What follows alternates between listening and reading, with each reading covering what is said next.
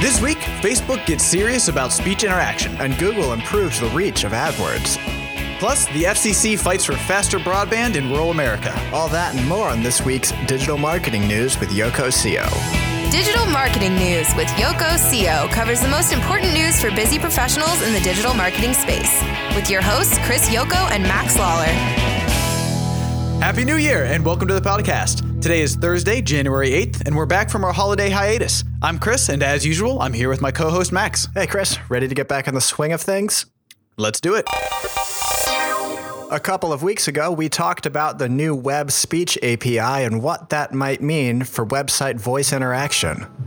Well, it looks like Facebook is taking speech and voice recognition pretty seriously. They just purchased Wit.ai, a speech recognition service. This could jumpstart their ability to incorporate voice interaction features for their website and mobile apps.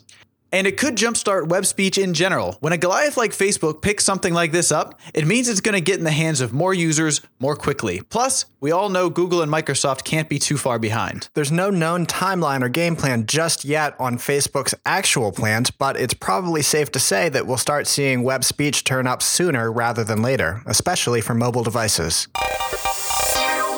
Over the past year or two, Microsoft has made some huge leaps and bounds with Internet Explorer, and it's actually a somewhat viable alternative from Chrome or Firefox these days. That said, there's still a lot of bad stigma attached to the browser, and Microsoft is aware of that.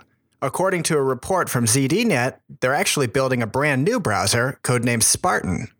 Spartan is planned to be lightweight and super fast, kind of how Google Chrome and Firefox used to be. It's not clear yet whether the browser would totally replace IE or if it would exist concurrently as a consumer alternative, whereas IE might be well suited for enterprise environments that have specific security needs. We should know more towards the end of January, as that's when Microsoft is planning on releasing the Windows 10 preview, and we'll update you accordingly. Are you a rural American and wish you had access to faster internet speeds? Well, a new proposition from the FCC may just help you out.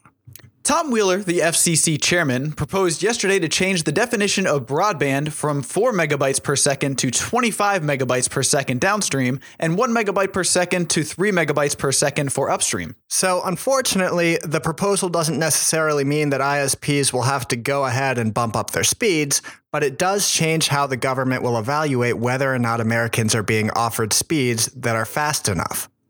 And that last part is the first step towards legislation that would make high speed internet access available to the 53% of rural Americans who are currently stuck with really slow connections. Last month, the FCC ruled that ISPs who receive government funds for implementing rural broadband would need to boost their speeds by about 250%.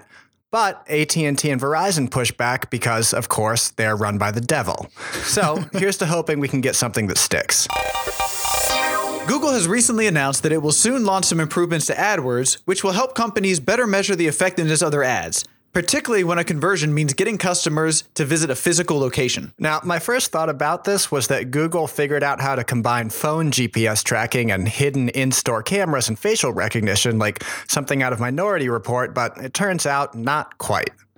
By linking their AdWords and My Business platforms, the latter of which is a multifaceted tool that allows businesses to manage their presence across all of Google's offering, the search giant will be utilizing their existing resources, but in a new way. So, this means a company using AdWords can track whether someone who clicked on an ad then checked local store inventory for a specific product, called a local store, or looked up driving directions. Now, while companies could already track online purchases and conversions, it's important to keep in mind that 95% of retail sales still take place in physical stores. Right. So, by tying this data together, retailers will be able to use aggregate data to assess which of their Google ads are actually paying off.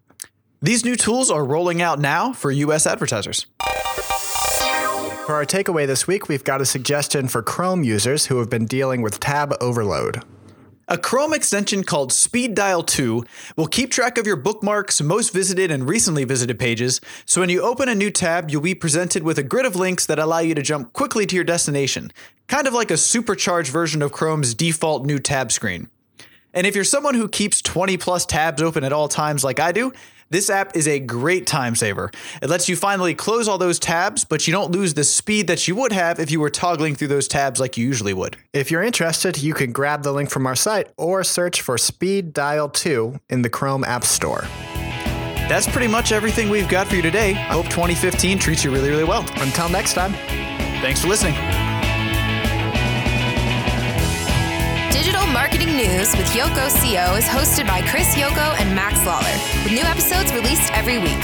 If you have a tip to share or a question for the show, send an email to questions at yokoco.com. Thanks for listening.